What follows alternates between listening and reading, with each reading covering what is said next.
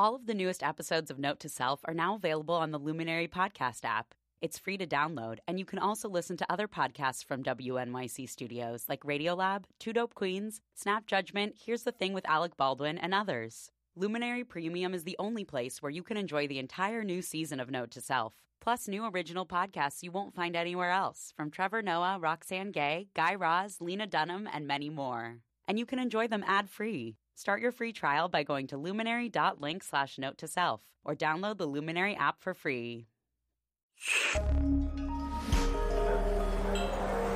Listener supported. WNYC Studios. Hi, it's Manoush Zomorodi, and you're listening to New Tech City. A few weeks back, we had a guy called Mike Caprio on the show. I have lived in Williamsburg and Brooklyn for now for six years. Originally from Cape Cod, Mike is now a software engineer in New York who works for a big tech company. He's also really into hackathons. He helps run one for NASA called the Space Apps Challenge. Anyway, I was talking to Mike about how New York could get even more tech friendly. And he mentioned, like practically everyone does here, that the city needs better broadband. I have not been able to get Verizon Fios. It's terrible. It's really, it's almost like we're a backwater when it comes to, to high speed bandwidth. Well, it turns out that someone from Verizon was listening to the show. After we spoke, uh, Verizon actually contacted me directly and said they wanted to help me get Fios installed on the second floor of my walk up and they sent a small army of technicians and had me hooked up in about four hours. So, needless to say, I'm extremely happy that I now have really fast 75 megabit download speeds. So now Mike has his broadband, but he says most buildings in his neighborhood still don't.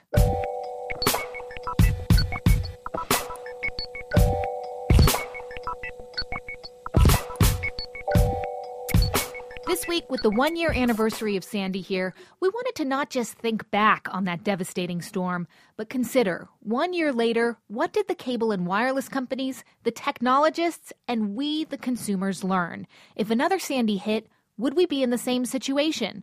And on just a normal day without a hurricane in sight, why is it so tough to get people like Mike an internet connection? So, welcome to the Connectivity Show. Later, you'll hear from one neighborhood that created its own public Wi Fi. We spent a lot of time on, on rooftops, we spent a lot of time in cellars, we, we've gone through a lot of drill bits. But let's start with the cable and wireless companies and the big picture. It's safe to say that they do not like this woman. Hi, it's Susan Crawford. I'm here. It's a Friday morning. It's a bright morning here in New York. Susan Crawford has advised the president and New York's mayor on tech and innovation policy. She's a professor at Cardozo Law, and she teaches a class on the First Amendment at Harvard's Kennedy School. I have to tell you, I wasn't here for Sandy because I was in Cambridge, Massachusetts at the time. And Susan's written a book called Captive Audience The Telecom Industry and Monopoly Power in the New Gilded Age. She makes a compelling case for why she thinks the country is at the mercy of the telecom industry and that crunch time is coming. Here's a chunk of my interview with her. So, I'm going to start out with listing a few names here. AT&T, Verizon, Comcast, Time Warner Cable, Sandy. When I say those names, what springs to your mind? Well, what comes to mind is that when we have a disaster, we don't have any confidence that any of these companies are actually going to make sure that we can continue to communicate with our loved ones because we've deregulated these giant companies who actually control internet access in America. They're under no obligation to have particular levels of backup power. They don't have to make sure that people can continue to communicate. They're just doing what makes sense for their profit motives. So let's, I'm remembering myself after yeah. Sandy, and it was weird. Like I was able to use my phone for a while, but then the cell towers went dead. And I, I, what what happened? well, the basic problem was power in the city. So without electricity, you can't charge the cell phone. You also can't get the cell tower to work. But what you can do in advance of a disaster is make sure that everybody has a lot of backup power to the cell towers, to maybe making sure that they're uh, rolling around trucks called you know, cell towers on wheels so that we can continue to connect and charge our cell phones. That kind of backup resilience was not in place before Sandy because it's not required. It's not particularly in the interest of the companies to do it. It's all up to them. It's a matter of their grace, not of government oversight. And here we are a year later. Has anything changed? No, in fact, it continues to be the case that both the FCC and the State Public Utilities Commission are looking into this, but have not expressed power to ensure that these levels of backup assistance are in place. So let's go back then. How did we get here? There's a weird system that's been set up here where the country is sort of divvied up between them, right? Yeah, we're subject to many great divides. So basically, cable has won the wired high speed internet access marketplace. It dominates all over America, and especially for high capacity connections, more than 85% of Americans have just one choice, which is their local cable monopolist. Also, the cable guys divided up the country among themselves. They said, you take Minneapolis, I'll take Sacramento, and they never compete in each other's territories the big phone companies, AT&T and Verizon, they're actually mostly concentrated on wireless these days. Two-thirds of Verizon's revenues come from wireless. AT&T has announced that it's going to be backing away from the copper wires that gave us DSL. So they have built a little bit of fiber, which might compete with cable, but for most of Americans, they've got no choice but their local cable monopoly, and there's no oversight. Over the last 10 years, we've steadily deregulated this sector, hoping that competition instead of regulation would protect consumers. But it turns out that where consolidation and cooperation is possible, competition is impossible. And so we've learned despite, that lesson. You're saying that despite being competitors, they're actually great buddies. well, it makes a lot of sense. It's like, well, I'll take those states down there. You have those, Mm-hmm. and let's lobby together to make sure it stays like that. Is that what you're saying? That's what's happened. So we're stuck with the cable guys for the wires. And here's the really sad story for the country. Cable is not the best technology. It's not future proof. It's not symmetrical, meaning you can't upload with as much vehemence and you know creativity as you can download. The only thing that's going to work for that is fiber, and there's no incentive from either oversight or competition for the country to make an upgrade to fiber. I mean, I have to say, I talk to a lot of business and tech people in New York City, mm. and you ask them, like, what's your number one request? Broadband, broadband, broadband, broadband, broadband. They can't stop talking about it. How is it possible that the people who are allegedly driving the new economic engine of the United States aren't getting what they need to grow their companies? then? Well, New York has a lot of charms, density, all kinds of urban appeal. What we don't have is a terrific high speed internet access connection at reasonable prices. We have not, as a city, overseen this facility. The problem's going to come when startups move to places like Kansas City or Chattanooga, Tennessee, or Lafayette, Louisiana, where they've got fiber networks for very cheap prices. New York has not made that decision yet. I mean, I just have to pick up on some of the names that you just said. I'm sure they are lovely towns, Chattanooga, Kansas City, and but I'm sorry. I live in New York.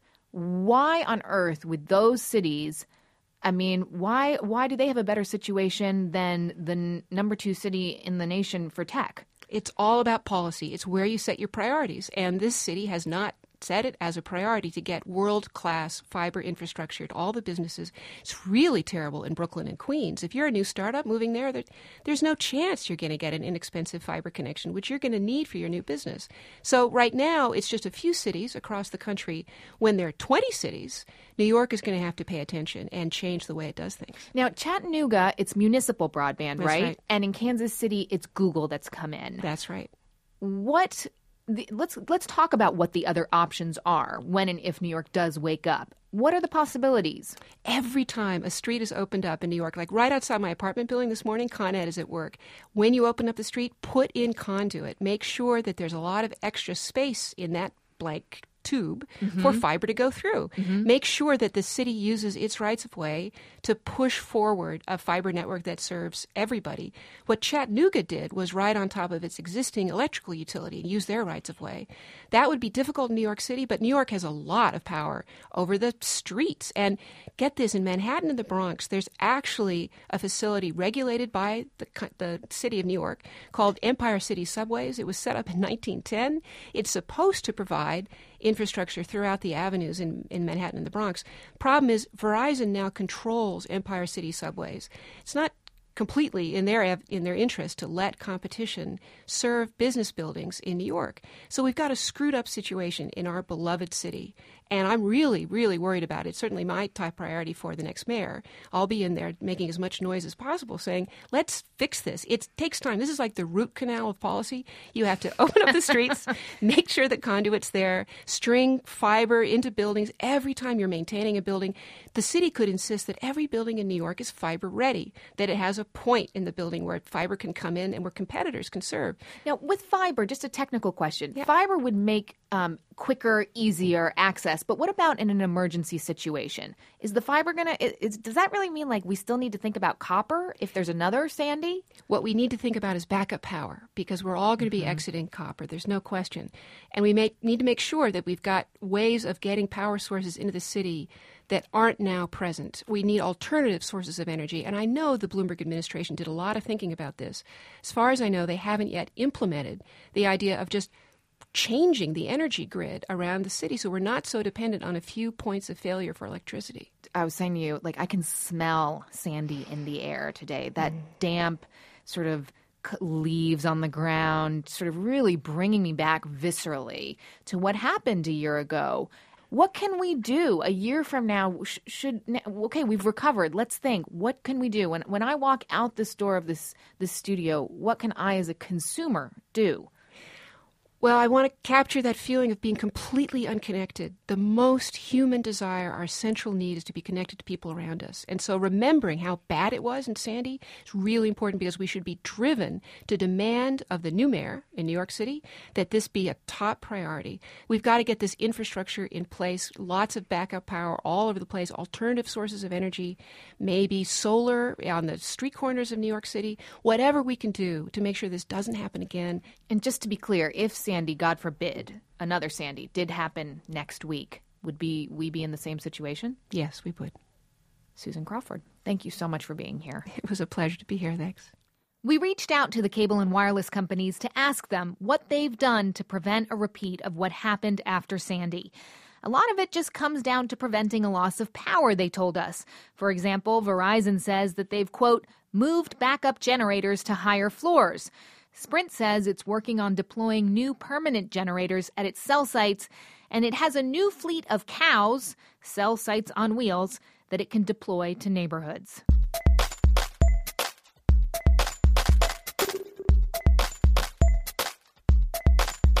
Okay, so that's the big picture of the business of connectivity.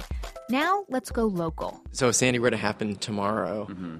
would the neighborhood be more resilient from a communication standpoint? Would that make a difference?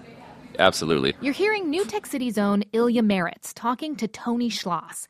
Schloss is director of media programs at a community group called the Red Hook Initiative. And if you don't know it, Red Hook is a peninsula like neighborhood in Brooklyn that's cut off from the rest of the borough by a highway. Red Hook was ravaged by Sandy. No heat, no water, no communication. It was cut off even more than usual from the rest of the world. So, in the days after the storm, people pitched in at a makeshift communications hub where they could email their friends and relatives.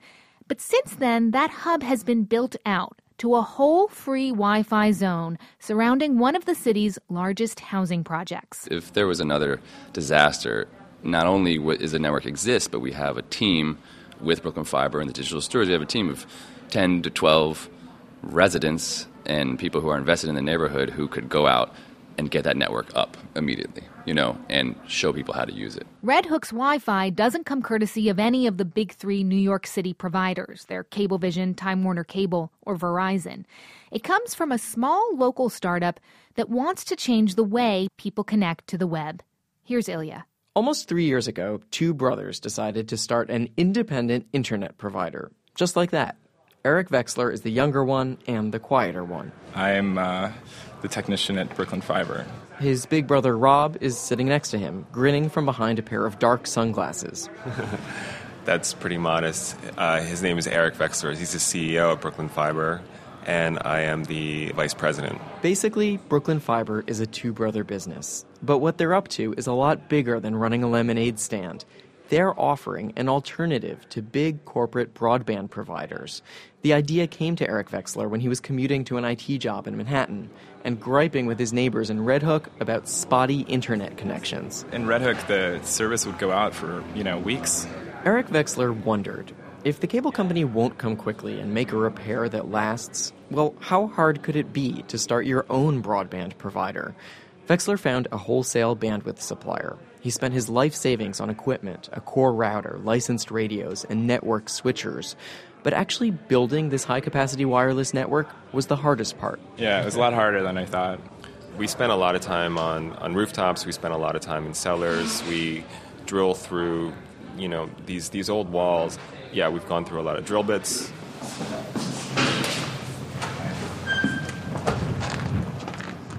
Wow, this is a That's view of the city. fantastic view. Yeah. Today, you can see their handiwork from the roof of the Fairway Building. It's a converted 19th century warehouse overlooking New York Harbor and lower Manhattan. So, this is where you work. Yeah, this is uh, this is my office, if you will. so if you look around, you can see, you know, various radios that we have propped up on the building here. It's the perfect location because, unlike most broadband providers, which rely on hard cables, Brooklyn Fiber beams a microwave signal from up here to its customers in the low rise neighborhoods we're looking at now. This radio here services 106 Ferris and a few buildings next to it. These radio transmitters leap out from the edge of the building like little gargoyles. Okay, I'm just gonna reach over the edge of this um, little platform and touch it. Yeah, it's um, a white piece of plastic. I can cover the whole thing with my palm, with my kind of outstretched fingers. Uh, doesn't really look like much of anything. Yeah. What does one of these things cost? Uh, these here that you're looking at are about 150 each. That's cheap. Super cheap. There are at least a dozen of these transmitters mounted on the Fairway building, and more on some nearby properties. Brooklyn Fiber claims close to 100 customers, and it's profitable. For years, all across America, there's been very little competition to provide high speed internet. One reason the cost of laying cable and clearing government regulatory hurdles was just too high. The Vexler brothers believe that's changing. The brothers say in five years, they want their service to be available to anyone in Brooklyn.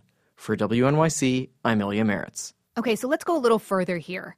How do you prepare your city, future proof it from another storm like Sandy? Well, one of the technologies being used in Red Hook is something called mesh wireless networking. And what a mesh is basically is it's a bucket brigade. So not every hotspot has to have a wired connection to the internet. Researcher Anthony Townsend is big on mesh networks. Here he is on a panel I moderated at an event run by PopTech called The City Resilient. Some of the hotspots can just throw the internet packets to the next hotspot, which throws it to the next one. And so you can build a network that covers an entire community only paying for a few of those expensive wired connections back to the internet. Townsend has a new book out called Smart Cities. His city, Hoboken, New Jersey, was hit viciously by Sandy. We lost our power for a week. We lost all of our telecommunications. We lost our rail connections into New York City. But it won't happen again, says Townsend, because he and his fellow techies are taking matters into their own hands. I want to make sure that Hoboken never goes off the grid again. And so the tech community there um, is organizing to build what I'm calling a Hoboken safety net. That safety net will basically be an inexpensive solar powered rooftop network. It will connect to the internet at many different points, creating that mesh that he's talking about. So if one connection goes down, the network reconfigures itself and finds another route. Townsend calls this self healing, and he's planning on setting up numerous connection points. We're going to shoot across to the city. We're going to try to shoot to a data center in Secaucus where there's tons of bandwidth. That's what the hedge funds use. We're going to have a satellite connection. So even if the entire northeastern seaboard of the U.S. goes offline, Hoboken will still have basic communications to respond to a disaster. At least that's what Townsend claims.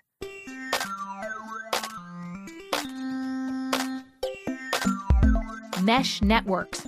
Expect to hear more about them. They're already being used as part of the One Laptop Per Child initiative. The Occupy Wall Street demonstrators set one up. There's even something called the Free Network Foundation, a group that's committed to what it calls digital self determination. We've got links to all of it at newtechcity.org. Okay, so we've talked about all kinds of connectivity cell phone service, wireless, and hardwired internet service. But we want to wrap up with a word of caution. Going into the kitchen now. Water made it up just below the countertop. You can see the line there on the dishwasher. That's Shane Woodall describing the damage that Sandy did to his home in Coney Island, Brooklyn. He made this video to show insurance agents. There's the water line, about waist high. While Shane's home was terribly damaged, his business wasn't. His small CPR training company was saved by the cloud. Shane used an internet storage service that basically backed up his entire livelihood far, far away from the storm. The website code the uh, customer databases, my accounting software and taxes, everything. It all would have been gone. I would have been in deep trouble. The service that Shane used was called Backblaze, but there are lots of others Carbonite, CrashPlan, Mozy, to name a few. After Sandy, Shane called the company and they FedExed him a hard drive with all of his data on it the next day. And now, a year after Sandy, Shane is a backup maniac. I have my iMac. I have the external hard drive. I have what's on Backblaze. And now I also have critical business data on another external hard drive that lives in my backpack that goes with me wherever I go, and a copy of that data on my laptop as well. So I guess five copies of everything. Geez, Shane, five backups? But it reminds me of a sign that my dentist had in his office that said, You don't have to floss all your teeth, just the ones you want to keep. Backing up your data is like remembering to floss. A total drag, but the alternative is way worse. Thanks so much for listening. I'm Manoush Zomorodi. Connect with me on Twitter at ManoushZ or just go to newtechcity.com. Till next week.